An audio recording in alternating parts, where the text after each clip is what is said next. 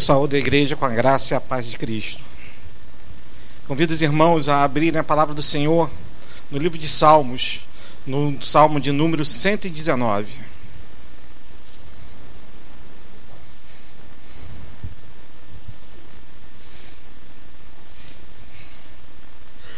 Palavra do Senhor em Salmos, no Salmo de número 119.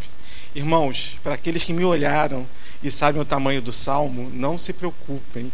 Nós não vamos ler todos, mas eu gostaria de ler com os irmãos alguns versículos que para mim são importantes e eu vou depois explicar o porquê eles são importantes.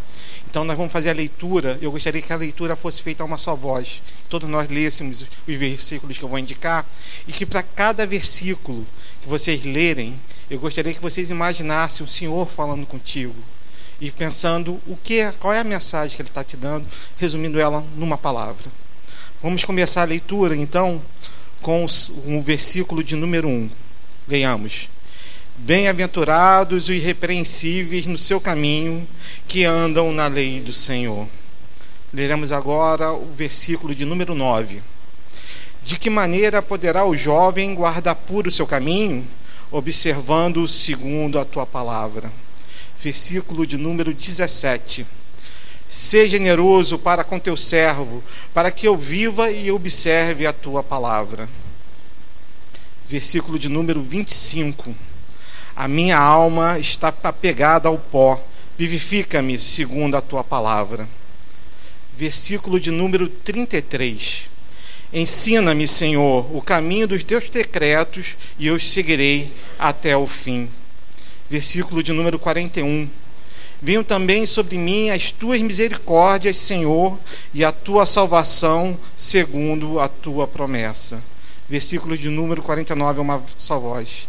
Lembra-te da promessa que fizeste ao teu servo, na qual me tens feito esperar. Versículo de número 57. O Senhor é a minha porção. Eu disse que guardaria as tuas palavras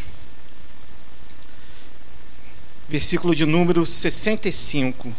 Tem feitos ao teu servo, Senhor, segundo a tua palavra.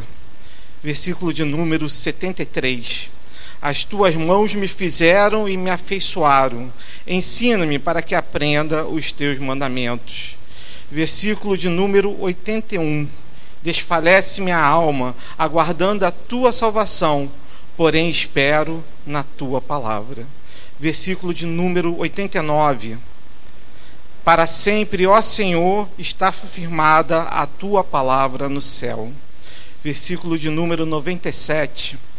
Quanto, quanto amo a tua lei, é a minha meditação todo dia.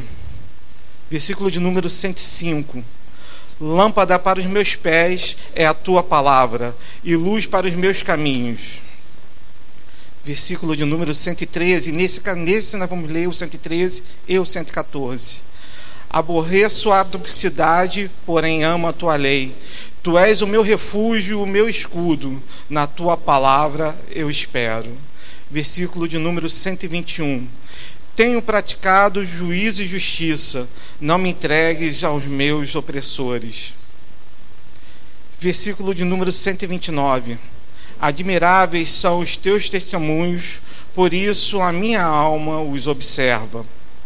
Versículo de número 137. Justo és, Senhor, e retos os teus juízos. Versículo de número 145. De todo o coração eu te invoco, ouve-me, Senhor, observa os teus decretos. Versículo de número 153 Atenta para minha aflição e livra-me, pois não me esqueço da tua lei. Versículo de número 161. Príncipes me perseguem sem causa, porém o que o meu coração teme é a tua palavra. Versículo 169, que será o último que leremos. Chega a ti, Senhor, a minha súplica, dá-me entendimento segundo a tua palavra. Vamos novamente nos colocar na presença do Senhor em oração. Senhor Deus, Pai poderoso e amado, nós te agradecemos, Senhor, pela palavra do reverendo Gabriel, Pai, que nos orou já em iluminação. Mas quero novamente, Senhor, estar na tua presença, Pai, para te agradecer, porque tu nos deu a tua palavra, Senhor, para podermos ler nesse momento, Pai. Que tu nos deste o um entendimento através do teu Espírito Santo, Pai, para podermos meditar nela, Senhor, e que nós possamos nesse momento entendê-la, Senhor. Pai, ser conosco em cada momento de nossas vidas, Pai, e que a palavra aqui lida, Senhor, seja útil, Pai, e agradável a cada momento de nossas vidas É o que nós te pedimos e agradecemos desde já, no nome santo do teu filho Jesus. Amém. Quando a gente está no seminário, a gente tem algumas brincadeiras entre a gente. Né? E dizem que se convidar um seminarista para uma reunião de oração e ele não tivesse preparado, ele pode ler o, o, o, Salmo de número 119, porque vai levar mais ou menos uma hora na leitura. Então, quando ele acabar de ler, é só fazer uma oração e terminou a reunião. Né? Brincadeiras à parte, é o maior dos salmos. Mas vocês, sem perceber, vocês leram ele todo. Estou afirmando que nós lemos 22 versículos, mas nós podemos, eu posso garantir para vocês que vocês leram todo o salmo. A estrutura desse salmo é feito um poema. E cada, cada estrofe dele tem oito versículos. Então, na realidade, ele tem, no total, perdão, Cada, cada estrofe tem oito versículos, num total então de 22 estrofes. Percebemos então que ao lermos cada um dos versículos nós lemos, começando no versículo 1 e indo de 8 em 8, nós acabamos de fazer a leitura do primeiro versículo de cada estrofe. Esse, esse poema, essa poesia, que é maravilhosa, que Israel cantava e que nós não sabemos quem é o autor, ela é um acróstico. Para quem não sabe o que é um acróstico, a gente pode lembrar quando a gente faz aquelas brincadeiras, quando você faz uma palavra, você bota ela na vertical e de cada letra você puxa uma nova palavra ou uma nova frase. O que o, que o, o autor desse, desse salmo quis fazer foi justamente isso. Mas por que, que ele teve que fazer 22 estrofes? Porque para cada estrofe ele começou com uma letra do alfabeto hebraico. Então temos aqui, resumindo, um poema com 22 estrofes, oito versículos e cada estrofe começando com uma letra do alfabeto hebraico. Ao mesmo tempo, o comentário de Martin Henry nos fala sobre algumas palavras que são repetitivas. Se nós lermos com calma em casa todo o salmo, algumas palavras nós vamos ver que ou ela ou seus sinônimos são utilizados. Essas palavras são dez palavras que ele separa e eu quis é, escrever aqui para transcrever o que realmente está escrito no comentário. A primeira palavra é a lei. E ele diz que é a lei de Deus, é proclamada por ele, porque é o nosso soberano. A segunda palavra, caminho. O seu caminho é a regra de sua providência. A terceira palavra, testemunho. Os seus testemunhos são solenemente declarados ao mundo. A quarta palavra, mandamentos. Seus mandamentos são dados com autoridade. A quinta palavra, preceito. Os seus preceitos não são deixados como questão indiferente para nós. Seis, palavra.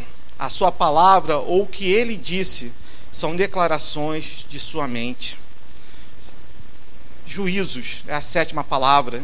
Os seus juízos emoldurados em infinita sabedoria. A oitava palavra, justiça.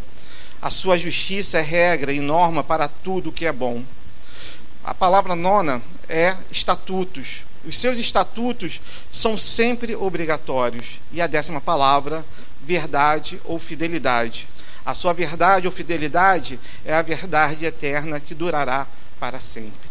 Queridos, o salmista aqui ele quis de uma maneira muito clara derramar o seu coração. É um salmo de sabedoria, um salmo didático, para que possamos aprender com esse salmo. Mas a pergunta é: o que o salmista queria que nós aprendêssemos?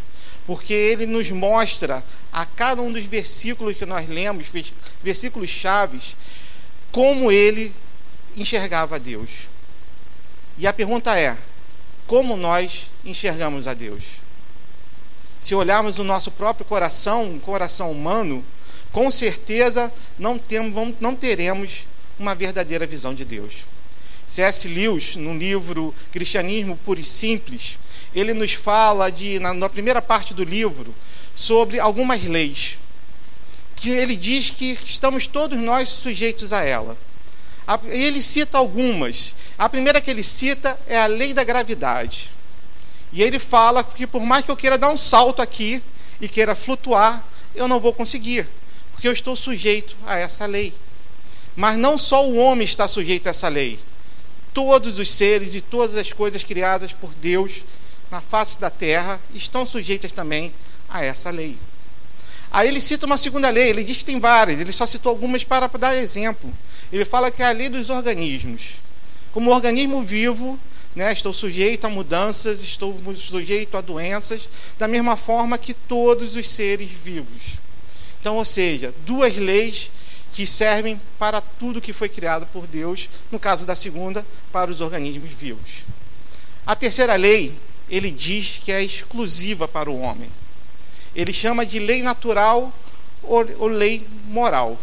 E ele fala, resumidamente, para a gente também não entrar, talvez não seja, não, não é a intenção, mas eu achei muito interessante que ele fala que é a clareza que todos nós temos do que é certo e do que é errado. Ele diz que por mais que, que as sociedades sejam diferentes, nós podemos achar um elo, algum ponto em comum que permite que nós saibamos o que é certo e o que é errado. Se eu entrar numa discussão com o Marcelo, com certeza eu acho que o meu ponto de vista está certo. E que o ponto de vista dele está errado. Talvez ele possa ter uma opinião contrária. Mas a pergunta é: quem está certo? Há uma certeza, há uma verdade entre nós dois. Que talvez para não perdermos a razão, nós possamos estar distorcendo. E essa lei C.S. Lewis vai dizer que somente o homem está sujeito a ela. Na pregação da manhã, reverendo Gabriel, vou eu começar a usar, eu adoro pregar depois de você, porque as palavras são maravilhosas e a gente pode utilizá-las para várias aplicações, e eu vou aproveitá-las nesse momento. Ele nos fala sobre a forma do cristão ver, fala sobre uma coisa chamada cosmovisão. E ele pegou o seu óculos dele, meu óculos ficou no bolso, dessa vez, mas ele pegou seu óculos e disse: a cosmovisão é a maneira que a pessoa vê o mundo, a sua maneira de ver o mundo. E a maneira de ver o mundo, quando é igual entre as pessoas, elas se unem numa cosmovisão. Então, quando nós somos, como nós nos falamos, cristãos, é porque nós temos uma cosmovisão igual, baseada em Cristo Jesus. E aí nós percebemos que o que o salmista queria nos mostrar é o que ele considera certo e errado. A sua aplicação dessa lei que C.S. Lewis chamou de lei moral ou lei natural, e que nós podemos chamar de uma visão não cristã, mas judaica, mas sabendo quem é Deus, no seu reconhecimento. E a pergunta é: como ele pode ter essa visão naquele momento? Se nós olharmos para o nosso coração, e um coração endurecido, também já falado várias vezes aqui desse púlpito, é um coração que está longe de Deus. E no momento que nós estamos longe de Deus, nós não temos a sua ação benigna sobre nós. Aquele homem, ao falar das palavras que ele falou, ter o trabalho que ele teve, você imagina pegar palavras para combinar em 22 em 22 estrofes, pegar cada letra do alfabeto e fazer que essas palavras entrassem na ordem e ficasse repetindo palavras como o comentarista lido aqui disse. Esse homem teve que parar e ter trabalho, teve que pensar, teve que realmente refletir em tudo aquilo que ele sentia pelo Senhor. E eu posso garantir para vocês que nós só há uma maneira de nós fazermos isso.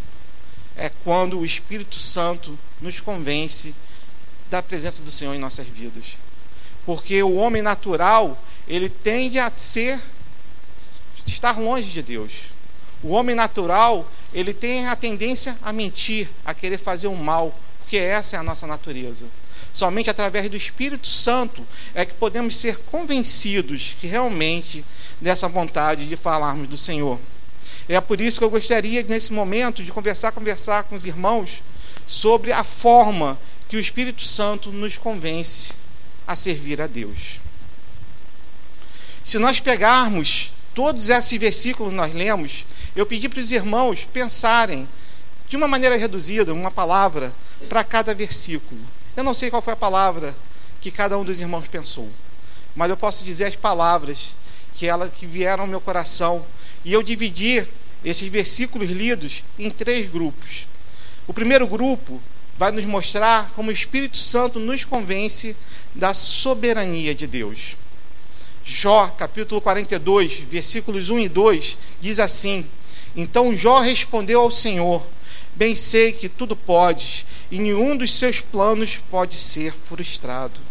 Se pegarmos o livro de Jó, a partir do capítulo 38, e lermos, vemos Deus conversando com Jó. Vemos um, um Deus mostrando que Jó não poderia analisá-lo, não poderia criticá-lo, não poderia entendê-lo, porque ele não estava com ele desde a fundação do mundo. Não há homem sequer que estivesse com ele naquele momento, senão a presença de Cristo Jesus e o Espírito Santo. Romanos, capítulo 11, versículos de 33 a 36, resume um pouco essa passagem, dos capítulos 38 a 42, e diz assim a palavra do Senhor.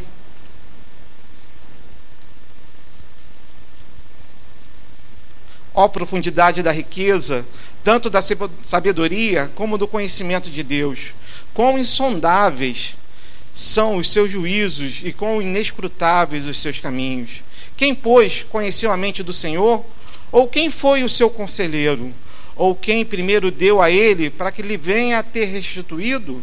Porque dele e por meio dele e para ele são todas as coisas. A ele, pois, a glória eternamente. Amém.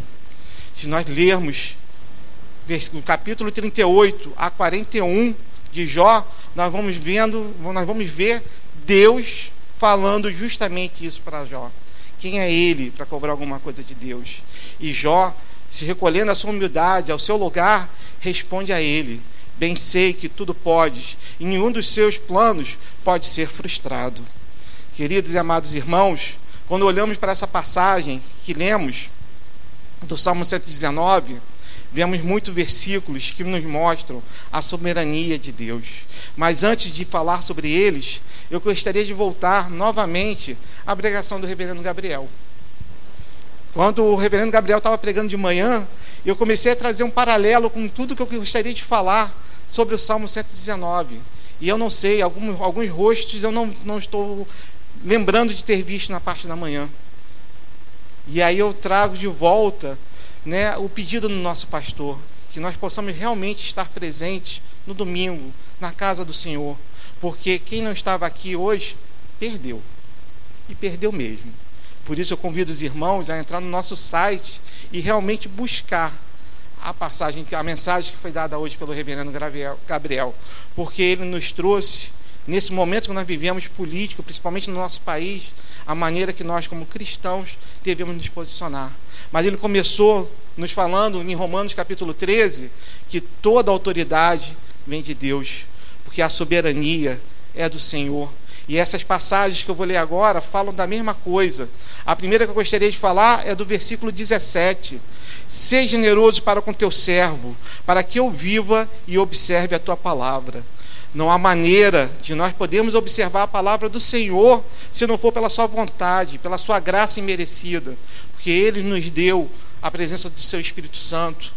Ele nos deu o seu Filho Jesus morrendo naquela cruz por nós, para que nós pudéssemos ter vida e vida em abundância. Se não fosse da vontade dele, ter escrito nossos nomes no livro da vida, antes da fundação de todo mundo, não seria possível estarmos aqui nesse momento na Sua presença versículo 25. A minha alma está apegada ao pó, vivifica-me segundo a tua palavra. Quando eu li esse versículo, me veio duas situações.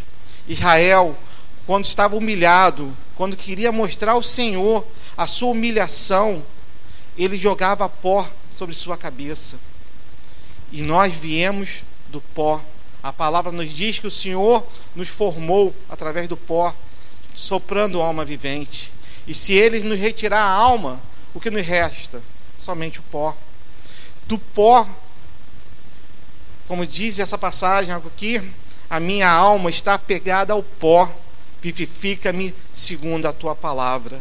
Somente o Senhor, na sua soberania, é que pode realmente nos dar vida. Versículo 65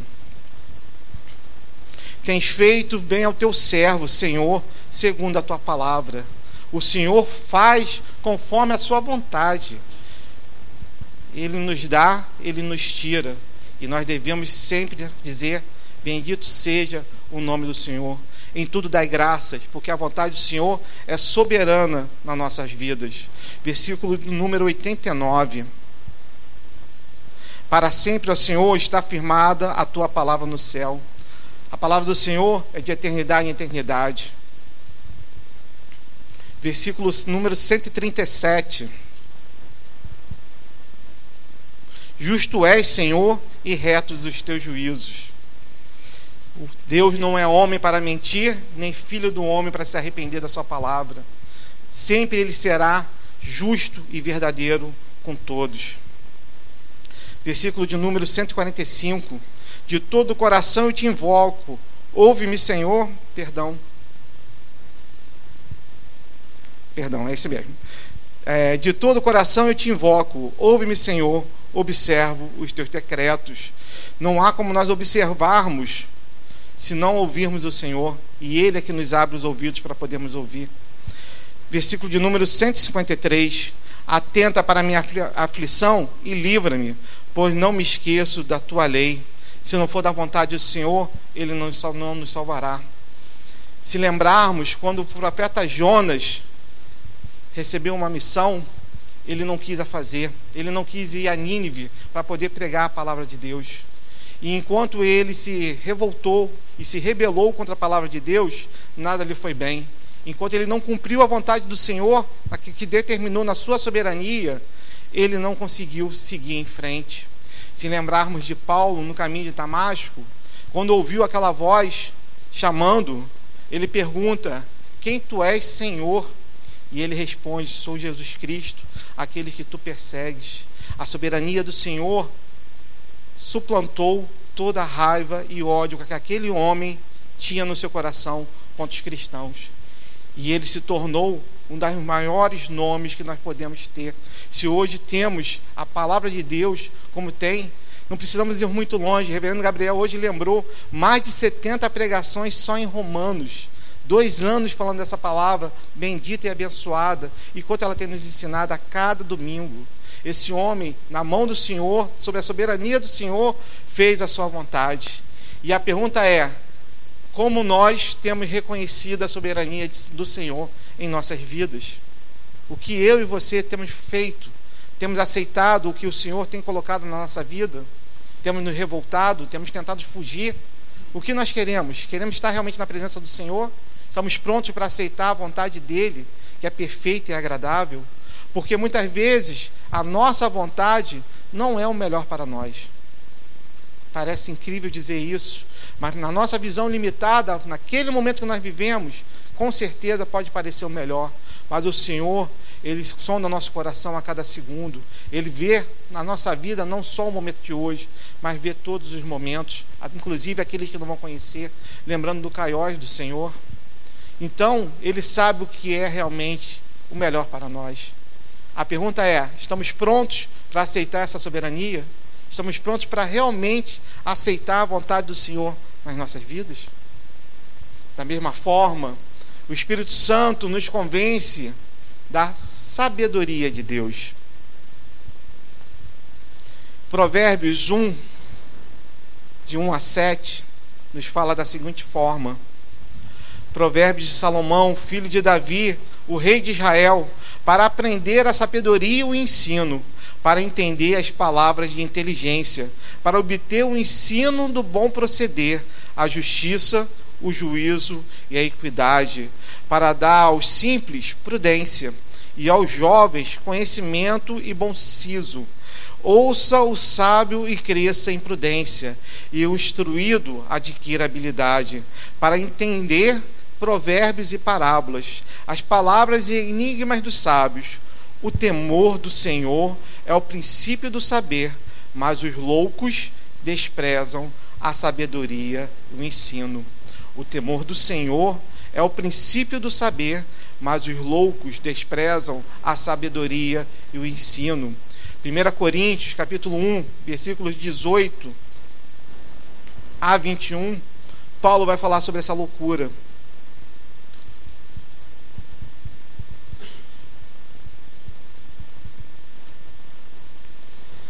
Certamente a palavra da cruz é loucura para os que se perdem, mas para nós que somos salvos, poder de Deus, pois está escrito: Destruirei a sabedoria dos sábios e aniquilarei a inteligência dos instruídos. Onde está o sábio? Onde o escriba? Onde o inquiridor deste século? Porventura não tornou Deus louca a sabedoria do mundo, visto como não na sabendo, perdão, visto como na sabedoria de Deus o mundo não o conheceu por, para, por sua própria sabedoria. Aprove a Deus salvar os que creem por, pela loucura da pregação. Porque tanto os judeus pedem sinais, como os gregos buscam sabedoria. Mas nós pregamos, pregamos a Cristo crucificado, escândalo para os judeus, loucura para os gentios. Fiquemos aqui nessa leitura. Queridos, sabedoria do Senhor é a sua palavra. Reverendo Gabriel, hoje de manhã, aproveitando mais um pedaço da sua pregação, nos, nos falou que toda autoridade vem de Deus e que nós devemos ser, servir essas autoridades, ser submissos a ela. Porém, o conhecimento do bem e do mal, do que é certo e que é errado, não vem deles, vem do Senhor. E para podermos entender o que é certo e o que é errado, precisamos conhecer a palavra de Deus. Porque a palavra, conhecendo a palavra de Deus é que realmente poderemos ter essa sabedoria, poderemos identificar a loucura dos ensinamentos do mundo. Só dessa forma, através do Espírito Santo nos iluminando o coração, é que podemos realmente conhecer a palavra do Senhor. E aí eu volto ao texto lido em alguns versículos versículo número, de, número 9. Estou te dando trabalho hoje, né? Versículo número 9. De que, de que maneira poderá o jovem guardar puro o seu caminho? Somente através da palavra do Senhor, observando, os, observando o segundo a tua palavra. Versículo de número 33. Ensina-me, Senhor, os caminhos dos teus decretos e os seguirei até o fim. Jesus veio e nos disse que ele não veio para mudar nem uma vírgula da palavra de Deus. Estamos nós prontos para realmente segui-la totalmente? Versículo de número 57. O Senhor é minha porção, eu disse que guardaria as tuas palavras. Versículo de número 73. As tuas mãos me fizeram e me afeiçoaram. Ensina-me para que aprenda os teus mandamentos. Somente através do Espírito Santo realmente podemos ser iluminados para aprender a palavra do Senhor. Versículo de número 105. Lâmpada para os meus pés é a tua palavra e luz para os meus caminhos. Não há nada a acrescentar a essa palavra. Versículo de número 129. Admiráveis são os teus testemunhos, por isso a minha alma os observa.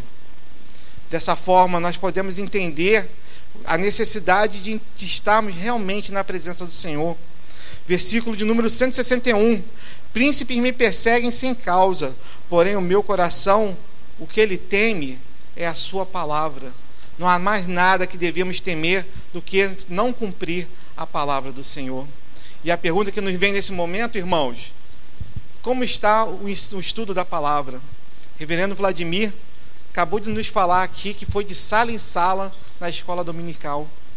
E para sua tristeza, parece que aquela alegria, aquele primeiro amor, quando nós começamos as turmas, eu me lembro da nossa turma, reverendo Maurício, a gente tendo que se apertar, tendo que tirar pessoas, buscar cadeira da, da do jardim de infância, lá das crianças, para poder sentar, porque não cabiam pessoas.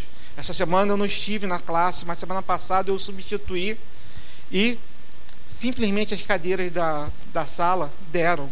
Eu não precisei pegar uma cadeira sequer. E isso mostra que a nossa turma encolheu. Apesar de ser a melhor turma ainda, né, a, mais, a mais frequentada, mas encolheu. Quanta, quanta oportunidade nós estamos perdendo? Se eu aprendi a palavra do Senhor, sim, aprendi muito durante as pregações, mas eu me lembro das nossas reuniões de terças e quinta Quantas vezes o reverendo Vladimir, dando aula na terça-feira, nos ensinava tantas coisas. Eu me lembro a minha primeira Bíblia, e eu tenho ela guardada até hoje, várias anotações feitas na caneta de coisas que eu aprendi, não no momento de culto, mas no momento de estudo, no momento de realmente nós nos dedicarmos a fazer o nosso melhor. O Senhor tem nos dado e dado em abundância, mas nós precisamos dar também um passo, que é querer aprender. O que, que eu e você temos fazer temos feito para poder aprender mais da palavra do Senhor? Quanto temos nos dedicado a cada dia? Conversávamos sobre isso na semana passada. Qual é o tempo que você tem para dedicar ao Senhor? Se eu te perguntar agora nesse momento, quais são as coisas mais importantes para a sua vida? Vamos fazer um exercício mental. Pensa nas três coisas mais importantes da sua vida. Não precisa de ordem. Pensaram? Agora me diga quanto tempo você está dedicando para cada uma dessas coisas que você pensou. Se você pensou em Deus sendo uma coisa, a coisa mais importante na sua vida, e se você não pensou, deveria ter pensado, qual é o seu tempo diário que você tem dedicado ao Senhor? Como podemos dizer que Deus é importante para nós, a nossa família é importante para nós, e o emprego talvez esteja lá no final, o nosso trabalho, e nós dedicamos muito mais tempo no nosso trabalho do que ao Senhor ou à nossa família precisamos fazer a nossa parte. Em terceiro lugar, o Espírito Santo nos convence a termos esperança. Quando eu não conhecia Jesus, tinha um ditado no mundo que dizia o seguinte: a esperança é a última que todos nós conhecemos. Depois de um tempo começando a estudar, eu vi uma frase que me chamou a atenção: a esperança é a última que nasce. E aquilo eu parei para pensar, é verdade. Naquela época, com o pensamento que eu tinha naquela época, sim, parecia boa essa palavra. Porque na realidade, no momento que nós estamos mais desesperados, é que a nossa esperança tem que ser mais forte. Então dizer isso parecia verdade. Mas a verdade hoje para o meu coração é que a minha esperança é Cristo Jesus e Cristo ressurreto. 1 Coríntios 15, versículos de 12 a 19.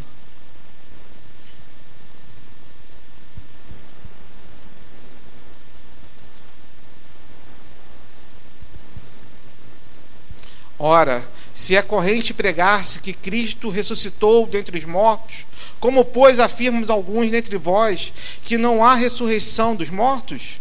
E se não há ressurreição dos mortos, então Cristo não ressuscitou. E se Cristo não ressuscitou, é vã a nossa pregação e vã a nossa fé e somos tidos por falsas testemunhas de Deus, porque temos asseverado contra Deus que ele ressuscitou a Cristo, ao qual ele não ressuscitou, se é certo que os mortos não ressuscitam.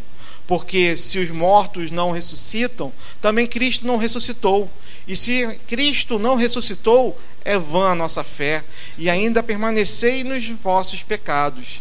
E ainda mais, os que dormiram em Cristo pereceram. Se a nossa esperança em Cristo se limita apenas a esta vida, somos os mais infelizes de todos os homens. Podemos hoje ter essa esperança, porque sabemos que Ele vive, que Ele reina, que Ele é ressurreto, que Ele ressuscitou ao terceiro dia e subiu aos céus, está na presença de Deus Pai Todo-Poderoso, da onde virá para julgar vivos e mortos. Essa é a nossa certeza que precisamos ter no nosso coração e os versículos que nos falam sobre isso são em versículo de número 41.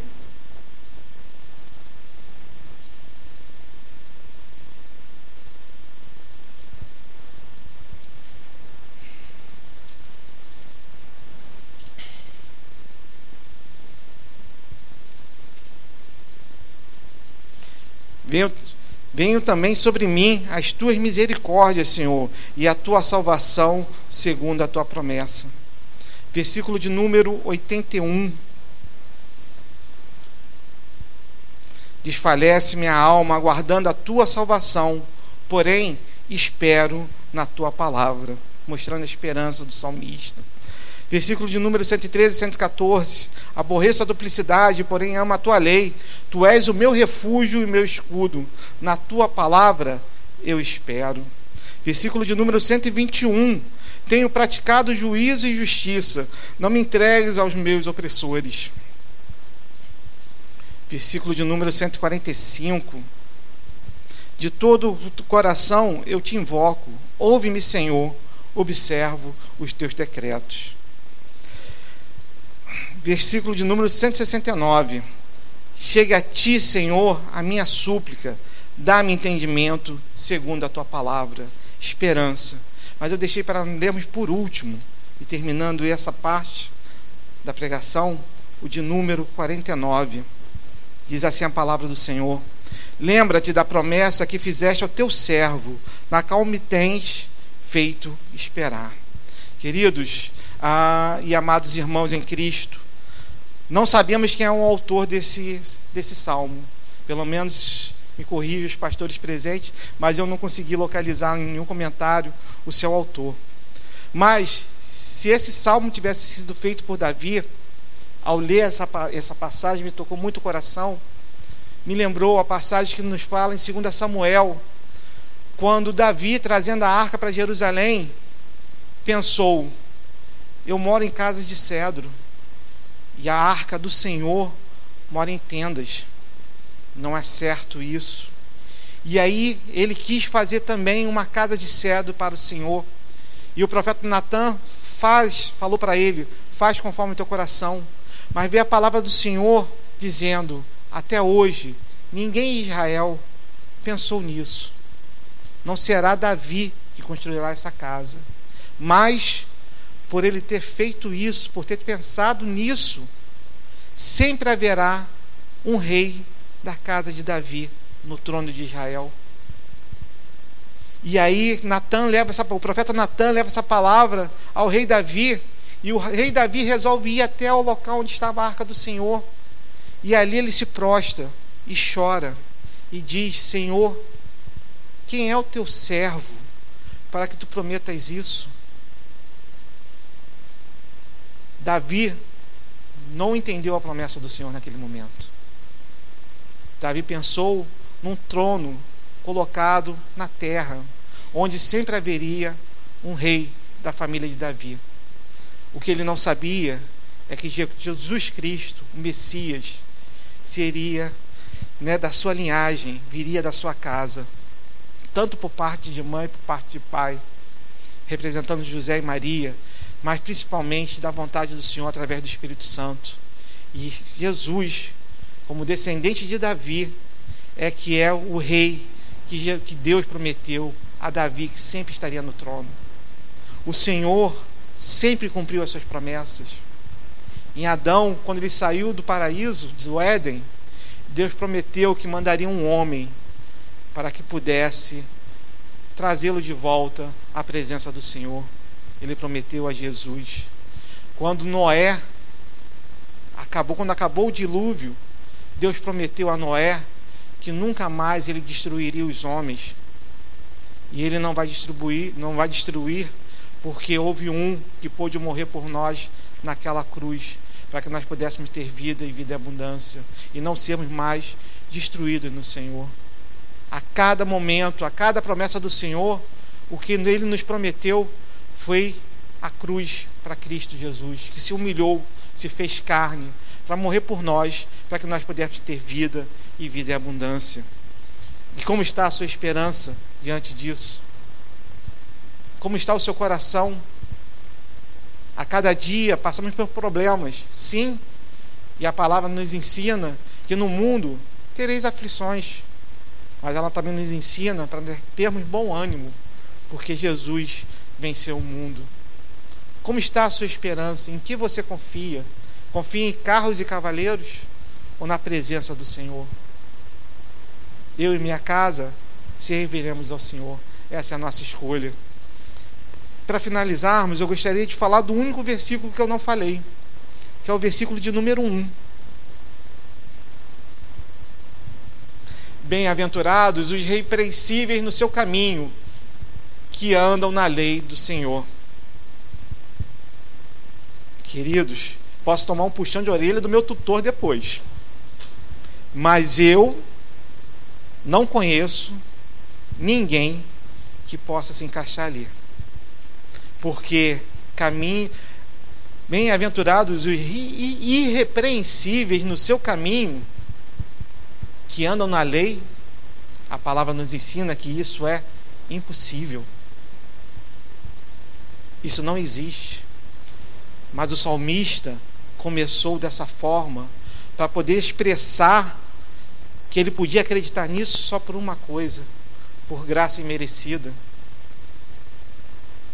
Porque ele sabia da soberania do Senhor sobre a sua vida. Porque ele sabia que a sabedoria do Senhor era a sua palavra. E que ele podia ter sim esperança. Somente dessa forma é que ele e nós podemos confiar e podemos nos sentir dessa forma, porque é isso que Cristo Jesus fez por nós. A mesa que hoje está aqui posta e que será distribuída em comunhão a todos os irmãos, nos lembra do sacrifício de Jesus. O seu corpo, o seu sangue verteram naquela cruz para que nós tivéssemos vida e vida em abundância.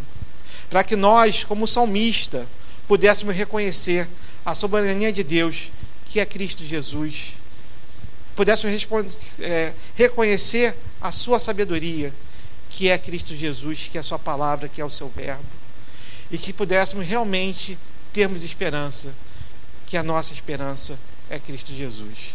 Deus abençoe a todos.